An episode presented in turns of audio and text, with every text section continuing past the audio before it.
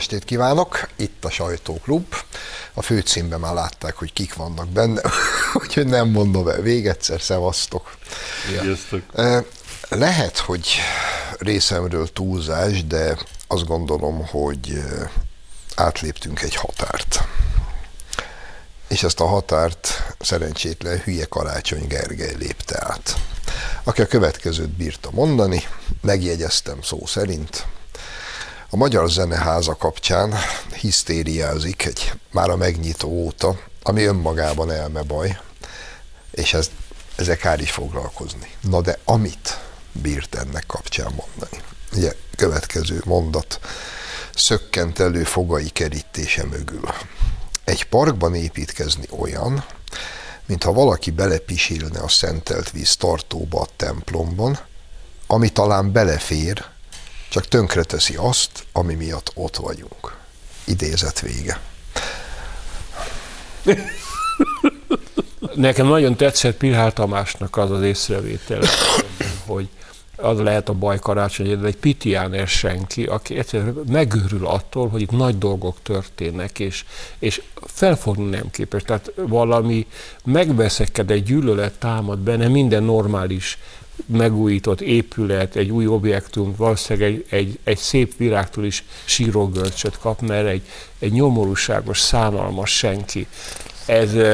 Ez a többszörös sértegetés a keresztények, mert az, hogy azt mondja, hogy belevizelni a szente, ez egy egészséges érzelmű, mert ilyet nem mondana. Tehát ez egy beteg agy kell. De hogy még az hozzáfűző, hogy ez egyébként rendben van.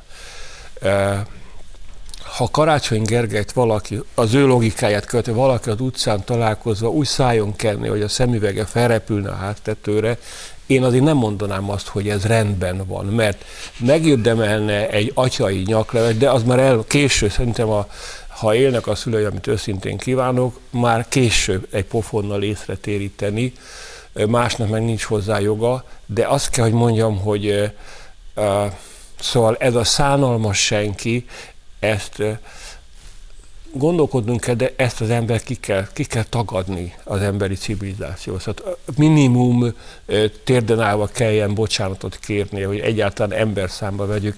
Ez az ember elveszítette az én szememben az emberi méltóságát.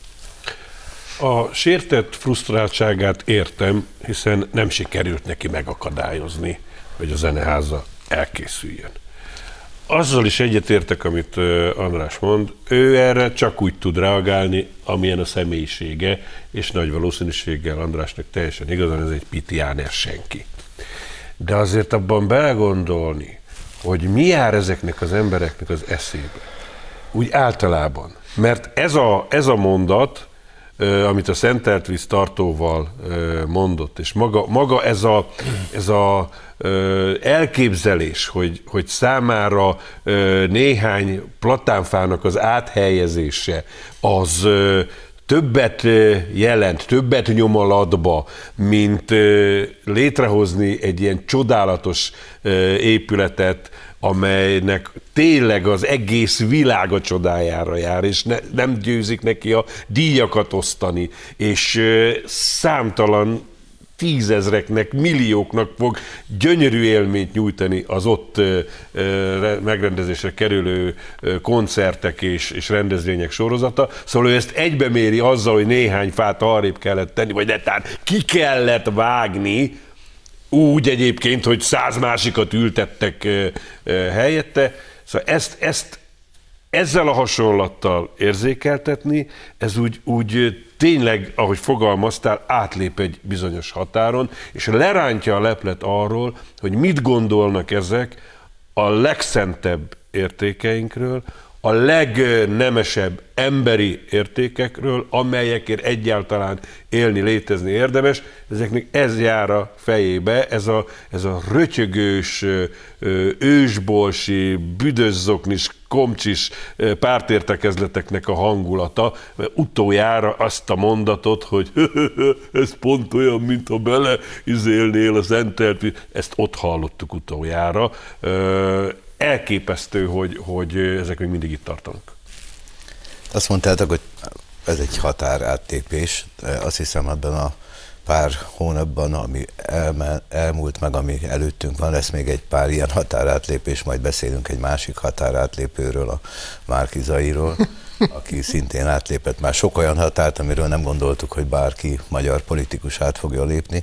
Hát de Karácsony, ugye nyírkarászi, elméletileg egy nyírségi gyerek, na most a nyírkarászba ezt úgy nyíltan elmondaná, vagy nyírkarászon megjelenne mondjuk a vasárnapi mise után, nem biztos, hogy további főpolgármesteri babérokra is pályázhatna, mert esetleg nekrológot kellene róla írni, mert a nyírkarásziakat ismerve én mellette voltam, tanítottam a Berkesz nevű faluban, az Nyírkarász mellett van, úgyhogy ismerve őket nem biztos, hogy ezt nagyon eltűrnék, és nem is értem, hogy egy nyírkarászi gyerek hogy ejthet ilyet ki a száján, mert bármennyire is vallástalan most már a világ nagy része, de azért még falun az emberek többsége még, ha nem is jár templomba, de mégis átéli a kereszténységet, úgyhogy nem értem, hogy hogy tudott ide süllyedni egy nyírségi gyerek. Hát magáról a mondásról meg nem is értem. Hát nyilván bünteti az autósokat, mert nem tud vezetni. Bünteti azokat, akik a Zeneházát szeretik, mert ugye nem tudta megakadályozni. És egyébként meg én úgy látom, hogy rohadtul ideges. Amiatt valószínűleg, hogy nyilvánosságra került ez a Városháza eladásával kapcsolatos hangfelvételek, botrányok. Amit leszar. Hát azt mondja, hogy leszar, de hát nyilván nem szarja le, mert a rendőrség meg vizsgálódik közben, éppen mai hír, hogy az első számú tanú már vallomást tett, úgyhogy ő leszarhatja, meg a Fővárosi Vizsgálóbizottság lezárhatja az ügyet, de a rendőrség nem zárja le az ügyet addig, amíg ki nem nyomozza, hogy mi történt. Márpedig ott valami történt olyan, amit Karácsonynak hát nem biztos, hogy jól fog esni a következtetés. Ettől aztán marha ideges. Azért maradjunk, mert amikor én azt mondtam, hogy átlépett egy határt, igen, amit András mondott, nem azt mondta egyébként szó szerint, hogy az rendben van, csak ebben az értelemben tette hozzá azt a fél mondatot, ami szerintem az igazi határátlépés, mi szerint ez még belefér. Mármint bele. Én is így értettem. És nekem ez a legmegdöbbentőbb, mert még ha mondta volna ezt a hülye ocsmány, undorító hasonlatot, hogy parkban építkezni olyan, mint szentelt víztartóba pisilni, az is túl van minden határon, de ha csak ennyit mondott volna, az valószínűleg a bocsánat kéréssel mondjuk azt lehetett volna mondani, na ez egy büdös bunkó, de hát ja, spondját rá. De ez ami még talán belefér. Vagyis ez rendben van. Na, itt a lényeg, és itt dől meg az a nagyon régi mondat, ami úgy szól, hogy Európában az is keresztény, aki ateista. Ezek nem. Ezek tényleg barbárok. És ott az igazi lénye ennek az aljas, nyomorult senkiházinak ebben a félmondatban ott rejtezik. Igen. Ahol ez az, amire nincs bocsánat. Nincs bocsánat. És így van. A legsötétebb Rákosi rendszerben, 52-ben, mikor nyilván heherésztek büdőzoknis pártitkárok a szentelt víztartóba hugyozáson, de szerintem még ők sem merték azt a félmondatot hozzátenni, hogy ez belefér. Ebben majdnem biztos vagyok. Mert a szüleik még egy másik világból jöttek. Nem értem. És akkor fussunk már még egy kört egyébként magáról az épületről. Van a 444-nél egy csávó, aki nem nagyon értem, hogy kerül oda, és nagy szomorúság nekem, hogy oda került, mert valaha még beszélő viszonyban is voltam vele, ez a Gazda Albert. Gazda Albert, ez egy kárpátaljai gyerek. Tehát nem az a velejéig rothadt Ács Dániel, Szili László féle budapesti görény. Ez Kárpátaljáról jött, ez valamit hordoz még a lelkében abból, amitől Európában az is keresztény, aki ateista.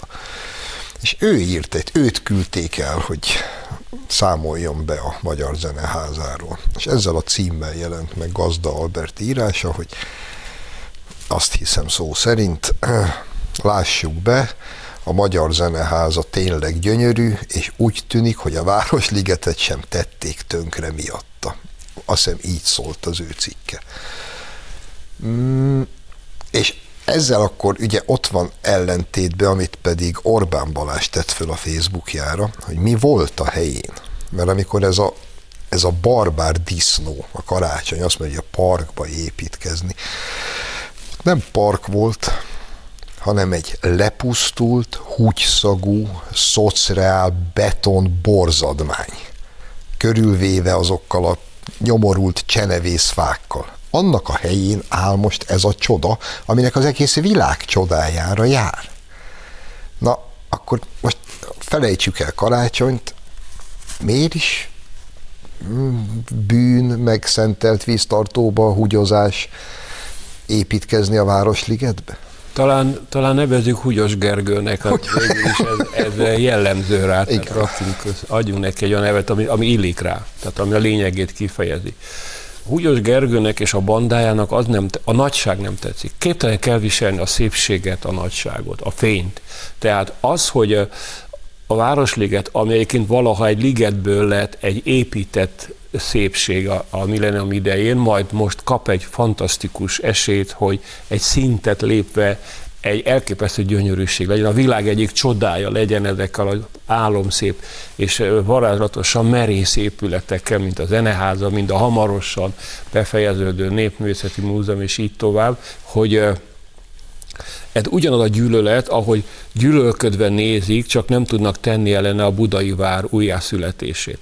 Ezek nem képesek elviselni a szépséget, mert mindig az jár a fejükbe, hogy ez lehet, hogy hoz nekik 8 szavazatot, és akkor mégsem mi fogunk győzni, és mégsem mi fosztjuk ki Magyarországot. Tehát az egész mögött a zsákmány féltése van nekem, ez a sejtésem, és ez a Húgyos Gergő azért megy el odáig, hogy most már csak a genitáliákkal, tehát vagy vizel, vagy ürít, tehát körülbelül ez a fogalom készlete. Ez azért válik ennyire agresszívé, mert félnek attól, hogy a nagy álom, hogy ez a moslékkoalíció, hogy mindenki mindenkivel összefogva megszerzik a zsákmányt, és végre istenesen kifosztják Magyarországot. Mi van, ha nem jön össze? És egy zenepavilon, ami önmagában egy gyönyörűség. Aki oda megy, annak a lelkét megtölti szépséggel, és talán elgondolkodik azon, hogy ez egy lehetséges út, meg a Húgyos Gergőék húgyos útja is egy lehetséges út. Azt már ugye elég érzékletesen levezettük, hogy Karácsonynak és bandájának semmi köze a kereszténységhez. És a helyébe ő még próbál emelni ezzel a megjegyzésével egyfajta ilyen természetvallást, hogy neki mennyire fontos a természeti közeg. Csak ott téved baromi nagyot, amikor úgy van vele, hogy ilyen helyre nem illik építkezni, hogy akkor gyakorlatilag az egész várost föl kellene számolni, hiszen egy gyönyörű folyó két partjára, az egyik oldalon hegyekre, a másik oldalon gyönyörű síkvidékre épültek mindenféle épületek, ami szerintem az Karácsony fölfogásában nonsens. Tehát nem is értem, hogy lehetett megengedni, hogy a természettel ezt műveljék, hogy ide rittyentenek egy világ várost, de én azt gondolom, hogy ebben sem hisz ő igazán, ez is felvett póz. És ez a legnagyobb probléma, hogy minden szava az tulajdonképpen hiteltelen, kimódolt hazugság. Semmiről nem tud őszintén megnyilvánulni, sem a platánfák szeretetéről, sem a keresztényekről, sem a zenéről, sem az értékekről, sem az ember, semmiről. Propaganda dumát nyom, amelyetÚn, emlékszünk rá, elmondta, hogy már attól herótja van, hogy mindenféle pozícióba emelik, és akkor hogy unja, amikor azt kell hallgatnia, ami ezzel jár. Szóval ez süt róla, és a baj ott van, hogy ő ezzel nincs egyedül. És hogy Laci már utalt rá, még ma is fogunk beszélni hozzá hasonlókról, hogy ez egy típussá vált itt a poszt-szovjet köztársaságokban, az, aki nem tudott 90-ben váltani, és nem élt a megnyíló lehetőségekkel, hogy igazán szabaddá váljon, és a gondolkodását, meg az érzelem világát is szabadjára eresztve eljusson az emberi minőségnek egy másik fokára. Ahogy mondtad, ezek még mindig a 90 előtti rém elviselhetetlen gondolatok, filozófiai, hitbéli és egyéb megközelítések, amik potyognak a szájukból varangyos békaként. Arra gondoltam az előbb, hogy mennyire igazad van, és az ember bele se gondol, hogy ezek nem is ateisták tulajdonképpen, mert az ateista is valahogy viszonyul a Jóistenhez, legalább azzal, hogy tagadja. De ezek annyira nem ismernek se Isten, se semmit, semmi közük a szakralitáshoz, hogy ezek nem ateisták, nem keresztények, hanem valóban, ahogy mondtad, ezek sötét barbárok. Nekem egy másik becenév jutott eszembe, mert ő nemrég elárulta egyébként, hogy a iskolában Pamuklinak hívták, mert olyan borzas feje volt, vagy mi. És akkor arra gondoltam, hogy a Pamukli az egy kedves kis teremtés, és nem tudom, láttátok-e talán a Bérgyilkos a szomszédom című filmben volt egy Fütyőke nevű ember, és arra gondoltam, hogy ez a legjobb név rá, hogy Fütyőke. Mindaddig, amíg ki nem kelt magából, hogy leszarom, meg ez a szentelt vizes, mert a Fütyőke is hát még egy kicsit olyan bolond, meg elmebeteg, meg mit nem tudom, de abban is van valami kedvesség. Ebbe a karácsonyban nincs, kibújt a szög a zsákból. Hát a Zeneháza, az meg az egész Városliget, mindannyian jártunk ott korábban. Tényleg szép, zöld, fák, meg fű, de hát azért az nagyon nem volt ebben az a Városliget.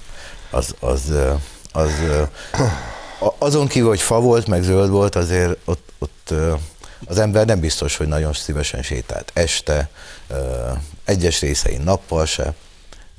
Most pedig már látszik, még pedig nincs kész minden, hogy az egy gyönyörűségvesztés.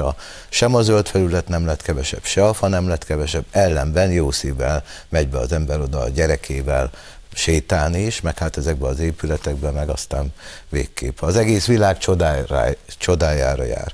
Hát karácsony, meg ne menjen akkor oda. De hát egy barbárnak nincs is keresni valója. Hát pontosan. És akkor átugrunk a következő barbárhoz. Barbárok. Bár itt csak a téma felvetésére maradt időnk, aztán majd a második rész elején folytatjuk. Minden esetre Márki-Zay Péter most éppen Londonba szaladt ki, hogy a kinti magyarokkal társalogjon, és ez jó. Tehát amikor Márki-Zay Péter megjelenik bárhol és beszél, különösképpen ha hosszan beszél, az egy aranybánya. Azt utána, és nem tudom, feltűnt-e, például London 2 napja volt, 48 órája az egész sajtó, de az övék is. Arról kell, hogy szóljon, hogy Márki-Zay miket mondott Londonban. És egyik jobb, mint a másik.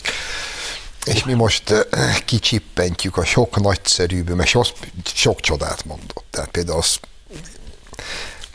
nem csak formál logikailag lehet levezetni Márki-Zay azon önképét, miszerint ő a messiás. Mert ezt is elmondta ott Londonban Péterfi Judit, meg Simon András kapcsán, hogy ezek az vallásos élmény volt neki, mikor őt követték, mert ő a Bibliába hányszor olvasta, hogy az apostolok Jézus hívó szavára mindent föladnak és mennek a mester után. És ők is jöttek így utána, mondja már.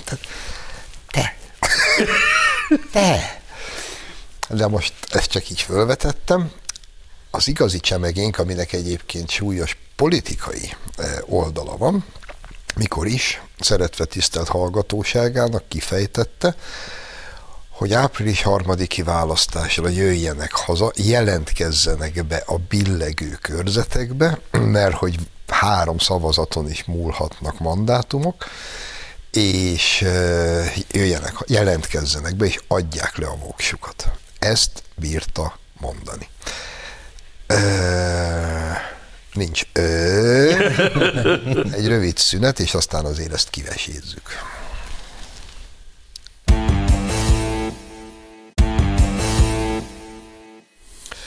Folytatjuk a sajtóklubot, és akkor ott hagytuk el, hogy Márki-Zay Péter Londonban Azt mondta az őrá kíváncsi kinti magyaroknak, hogy jöjjenek haza, jelentkezzenek be a billegő körzetekbe, és adják le a szavazatukat, mert egy-két vokson is múlhatnak mandátumok. Tadám! Azt a poén nem lövöm le, ami a tanítványokat illet, azt mondja Lotto. Én annyit mondanék csak, hogy tudjuk, hogy az ellenzéki körökben, de lehet, hogy a mi köreinkben is komoly latolgatások zajlanak az úgynevezett billegő körzetekről kapcsolatban. És azt is tudjuk, hogy felvetődött, egyébként ezt minket vádolt meg az ellenzéki sajtó, hogy ezt azért született meg az a bejelentkezéseket leegyszerűsítő törvény, hogy csalni lehessen. Szerintem a Márki-Zay ez a hülye egészen egyszerűen elszólta magát. Tehát valószínűleg a baloldali kampányközpontban komolyan foglalkoznak azzal, hogy haza kéne hozzá. Hány embert kell rögtön? És hova hányat kéne rögtön? Tehát a barom oda kiment, és elmondta, hogy figyeljetek ide, üzenik otthonról, gyertek haza, és majd megmondjuk, hogy hova jelentkezettek be. Ott vannak csokkos cimborák, oda be lehet majd jelenni, mert csak úgy nem lehet. Tehát valakinek nincs lakása Miskolcon, nem tud bejelentkezni Miskolcon, ha csak valaki be nem ereszti őt oda. Úgyhogy ez egy őrült, és most tett nekünk egy nagy szívességet, hogy beszélt. Egyébként mindig ha ő beszél, mindig borzalmas dolgokat mond. Ott kint minden mondatta egy katasztrófa volt. Megfenyegetett minket a migrációval, megtámadta a gyermekvédelmi törvényt, de ez volt a legszebb, ez a orbitális választási csalásra való felszólítása. Ez azért nem semmi.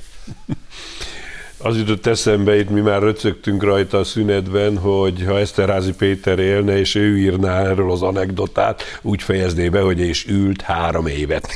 Mert hogy ez nyilván választási csalásra történő buzdítás, amit bizony-bizony büntet a törvény. De nem is ez a lényeg, hanem inkább az, amit András mond, hogy gyönyörűen leleplezi ez a lotyaszájú, ugyanúgy, mint ahogy a főnöke, a nagy mestertervet, és ami a legvérlázítóbb az egészben az az, hogy folyamatosan a Fideszt, bennünket vádolnak azzal, amit ők terveznek, vagy követnek el. És ez megint tipikus bolsevik jellemvonás, és kísért a múlt, és az ember már megőrül tőle, hogy 30 évvel a rendszerváltozás után ugyanazok, vagy ugyanazoknak a tanítványai ugyanúgy, és nekünk még mindig ettől kell szenvedni, holott már azt hittük, hogy réges-régen magunk mögött hagytuk ezt az egészet.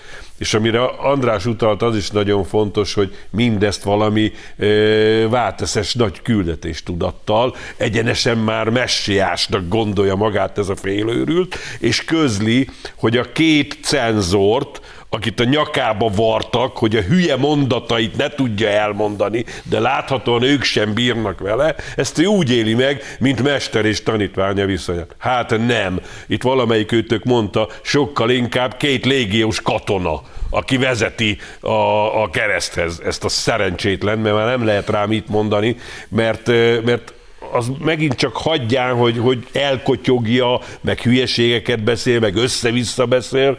Na de erre is gondol.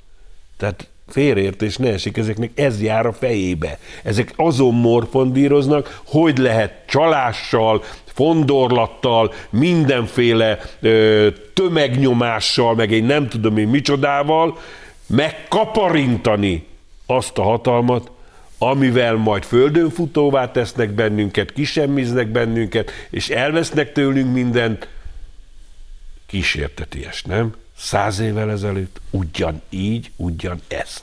Elképesztő. Még ki is rakták maguk. Régen kék cédula volt, amit most kék szalag. Igen. Igen.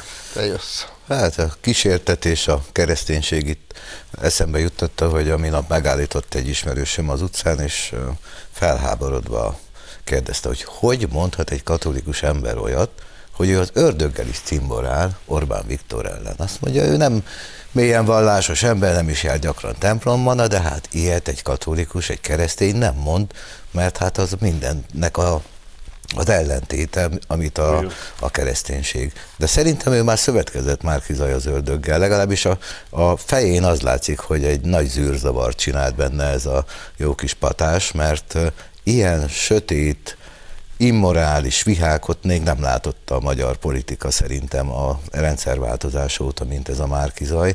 Most beszélünk arról, hogy mit mondott Londonban, lehet, hogy már mire ez a műsor adásba kerül, letagadja, hogy ő ezt mondta, és felajánl 1 millió forintot annak, aki ő nem ezt mondta. Hiába ott a kép és hangfelvétel, simán letagadja, ő ilyet nem mondott. Nem India, Szeged. Igen, mert mindent letagad. Most a legújabb verzió az, hogy ő soha nem mondta, azt is Londonban mondta egyébként, hogy ő le tudja győzni Orbán Viktor. Hát tele volt a net azzal, hogy hát Karácsony Gergely, vagy a Gyurcsány, Dobrev Klára nem tudja legyőzni, csak ő. Tele voltak a nyugati lapok ilyen címmel, fogom legyőzni. Ilyen címmel, hogy csak én tudom legyőzni Orbán Viktor. Most meg simán letagadja. Igen. Elképesztő ez az ember, és ami zűrzavar lehet a fejébe, hát én nem nagyon lennék a Márki-Zay helyébe, mert szerintem én már pörögnék ettől a sötétségtől, ami benne van. Igen, csak egy mondat elég visszatérve a két római katonára, Péterfire meg a Simonra, akit oda rendeltek mellé, hogy a cinizmusi és a mindenféle bántási szándéka lehető legmesszebb áll tőlem most ebben az összefüggésben.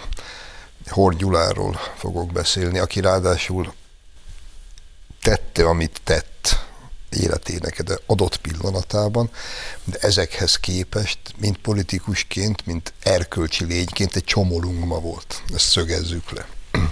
Csak emlékszem, hogy volt egy pillanat, mikor szegény Horn már nagyon beteg volt, és már nem nagyon tudta, hogy mi van, és talán egy szocialista párti kongresszuson még odament a pulp, és elkezdett beszélni. Annyira összefüggéstelenül beszélt, hogy a Gyurcsány odament, és gyakorlatilag levitte a színpadról, és ott... Mert volt, érezték, hogy ez méltatlan, hogy egy ember a nyilvánosság előtt ennyire megalázza önmagát azzal, hogy a betegsége véget ilyen helyzetbe került. Tehát végül is ez egy emberi gesztus volt a Gyurcsány részéről, hogy elvitte a mikrofon közeléből Horn Gyulát. Szerintem a Márki-Zayt utóbb így fogják. Így fogják elvinni. Az apostolok. Egyébként ez azért hagy kotyogjak közben, mert nem biztos, hogy nem tudatos. Én olvastam már Márki-Zaytól olyan szöveget, ahol ő leírta, hogy zavart kell kelteni. Össze-vissza kell beszélni azért, hogy egyrészt ellopják tőlünk a mi mondatainkat, a mi szavainkat, nézzétek meg a plakátjaikat. Tehát gyakorlatilag a Fidesznek a programja és a Fidesznek az elért sikerei, eredményei vannak azzal, hogy majd ők azt folytatják. De az marad. Aha. Ugye? De akkor minek megy Orbán? Zavar. Hát jó, oké, de pont, hát, már rögtön bennünk is kognitív diszonancia keletkezik. Az emberek talán az emberek azt se tudják, hogy most tényleg mit mondott, mit nem, mert azonnal letagadja, az ellenkezőjét is letagadja, és ebben a zavarosban akar ő lelket halászni. Úgyhogy nagyon figyeljünk oda, mert nem biztos, hogy elvezetik. Sőt, lehet, hogy direkt még piszkálják is, hogy mondjad Péter. Egy ismerősöm, aki egy multilevel marketing cégnél dolgozott, de aztán kigyógyult belőle. Ő mesélte, hogy olyan eszelős agymosás zajlik, és a koncepció, a stratégia az, hogy az ügyfél hasában lukat kell beszélni. Addig kell nyomni neki a szöveget, amíg az adott terméket, ami legyen bármi, a ügyfél azt mondja, hogy megveszi. Nem számít, hogy nem logikus, csak mondani már majd kell. Szabadul. Igen, jó, rendben van, megveszem, mennyibe kell, hasszád ezzel. Oké. Megveszem. Ilyen drágán szappan még nem vettem, de vége, megúsztam. És ez nem lehetetlen, hogy ez a nem porszívó ügynök volt, hanem valamilyen multilevel marketing cégnél képezték ki, hogy mondani kell. Ottónak is igaza lehet abban, hogy ez tudatos stratégiaként kezeli, hogy nem baj, hülyeségeket beszél, csak mondani, akkor vele foglalkozik mindenki, és eladja a terméket, ami nyilvánvalóan a választáson való agitáció. de ha valaki ránéz a szemére, látja, hogy ez az ember egy pszichopata. Tehát ez egy őrült, ez veszélyes. Mondhatok igen, még persze, valamit? Persze. Sokan, és ő is talán egyszer hasonlította magát Trumphoz. Hogy Trump is ugye szokatlan dolgokat mondott a kampányban, olyat, amit addig nem nagyon szoktak mondani az elnökjelöltek, és ezzel megnyerte a választást. És hát ő is csak szokatlan dolgokat mond, másképp mondja, mint ahogy eddig. És lehet, hogy ez egy tudatos stratégia, hogy baromságokat beszélek. Erre gondoltam. Oké, csak nézzem meg a közvéleménykutatási adatokat. Igen, nézzem föl a táblát. Ő az összellenzékhez képest is sokkal alacsonyabban van a népszerűsége, az elismertsége. Ha megkérdezik az embereket, hogy mondjuk kire bízná inkább az országot, azért legalább 10-15% az ellenzékieknek sem rábízná. Akkor... De azt értem, hogy a Trump szokatlan dolgokat mondott, és a Trumpot utánozza, csak van, például van egy különbség biztos, hogy a Trump másnap nem tagadta le, hogy mi volt az a szokatlan, amit mondott. De ez valami nagyon becsípődés nálam, mert például a Csodát, mint olyat úgy közelítette meg, most van valami reklámfilmje, azt majd nézzétek, elképesztő, hogy hát ő neki ugyan Szűz Mária nem jelent meg, szokatlan dolgok vele is történnek, és ma ugye az a csoda, hogy Hódmezővásárhelyen nyert, az is olyan csoda volt, mint ami egyébként a Bibliában is olvasható. Úgyhogy küldjetek 5000 forintot. Igen. Hát végül is ez egy profi multilevel marketing ügynököt ismertünk meg, most már tudjuk, hogy ezek hogy működnek, így. Karintinak van egy, mi a címe, te jobban tudod, egy írás, tudod, kiszeremére Huszákli Bábatak, és a vége, hogy adj egy 10-es, vagy nem tudom, hogy mi. Hát annyira nem érti az Alandzsa. Alandzsa, úgy. Igen, mi nap ültünk otthon este, és akkor néztük, lement a híradóba, amikor azt mondja, hogy ráadásul egyeztem első személybe. Adok egy repülőjegyet, menjetek Indiába, ott kell szemműtétet csinálni, ott futószalagon végzik, hát sokkal jobb, mint ha itt valaki szikével piszkál a szemedbe. Majd másnap. Én sosem mondtam, hogy Indiába, azt mondtam, hogy menjenek Szegedre. Mire valamelyik családtagom azt mondja, hogy ez tiszta hülye, hát legalább azt talált volna egy I betűvel kezdődő magyar telek. Inotára. Egyetek Inotára. Ireg szemcse. Na, most viszont pici külpolitika, ami egyébként egyre tragikusabb, meg húsba vágóbb. Egy idézet következik a Telexből. Az ukrán elnök tömeghisztériától óv, majd arról beszél, hogy 8 éve folyamatosan lehetséges az orosz támadás. Az amerikai nyilatkozatok alapján a háború még esélyesebb, de látják értelmét a tárgyalásnak Moszkvával. Nehéz szétválasztani több mint 100 000 orosz katona árnyékában, hogy mennyi az orosz nyomásgyakorlás, a nyugati drámai tálalás, és mennyi a valós esélye annak, hogy Ukrajnát megtámadná Oroszország. Én segítek a Telexnek, annak semmi esélye nincs. Oroszország nem fogja megtámadni Ukrajnát, ezt egy hülye is tudja, de ettől még, ami folyik, azért az csak felfűzhető egy logikai láncolatra. Ugye Amerika csörgeti a kardot, és erre, hát hogy úgy mondjam, nem is annyira szolid nyomásgyakorlással kötelezi mind NATO tagállamokat, mind az Európai Uniót. Elsősorban szerencsétlen hülye németeket. Csörgetik a kard, ilyen nyilatkozatok jönnek, hogy a háború esélye 70-90%. A háborús retorika részeként ilyenek hangoznak el Amerikából, hogy evakuálni kell a kijevi amerikai nagykövetség tagjait. Miért is kell evakuálni? Mert az mindenki hülye. Hát ha ennyire menni akarnak, be kell ülni a autóba, ki kell menni a reptére, föl kell ülni a repülőre, és haza kell repülni. Mit kell evakuálni? Még Kijevbe bombáznak?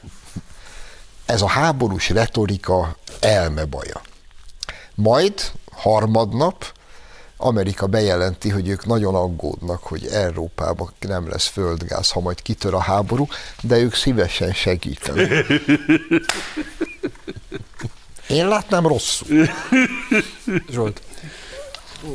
business is business, friendship is friendship. Üzlet az üzlet, a barátság az barátság. Hát ez végül is egy régi amerikai törvény. Nekem egyébként arról, hogy az amerikaiak növelik a jelenlétüket Lengyelországba, Romániába, teletömik Ukrajnát amerikai fegyverszállításokkal. Az a régi vicc jutott az eszembe, amikor még a balliberális, vagyis a baloldali sajtó még a régi rendszerben pont fordítva volt bekötve, hogy elhangzott az a vicc, egy MT hír, vagy TASZ hír, hogy az agresszív palesztin suhancok kővel dobálták meg a békésen lövöldöző izraeli tankot. Tehát körülbelül ez most ugyanaz a történet, hogy Amerika ezerrel nyomul, hogy kiprovokáljon egy konfliktust, ha nem is háborút, de valami fegyveres konfliktust Oroszországgal, hogy Oroszországot és az Európai Uniót a lehető legnagyobb mértékben eltávolítsa egymástól, de nem akar ez összejönni, mert az oroszok nem ugranak rá. Egyébként olyan egyszerűen megoldották Kazahsztánban a pucskísérletet, hogy ezt majd tanítani fogják a katonai főiskolákon, hogy hogyan csinált hülyét Oroszország Amerikából. Az amcsik is ott kevertek volna, de mire rácsaptak volna a kezükre, már el volt intézve minden.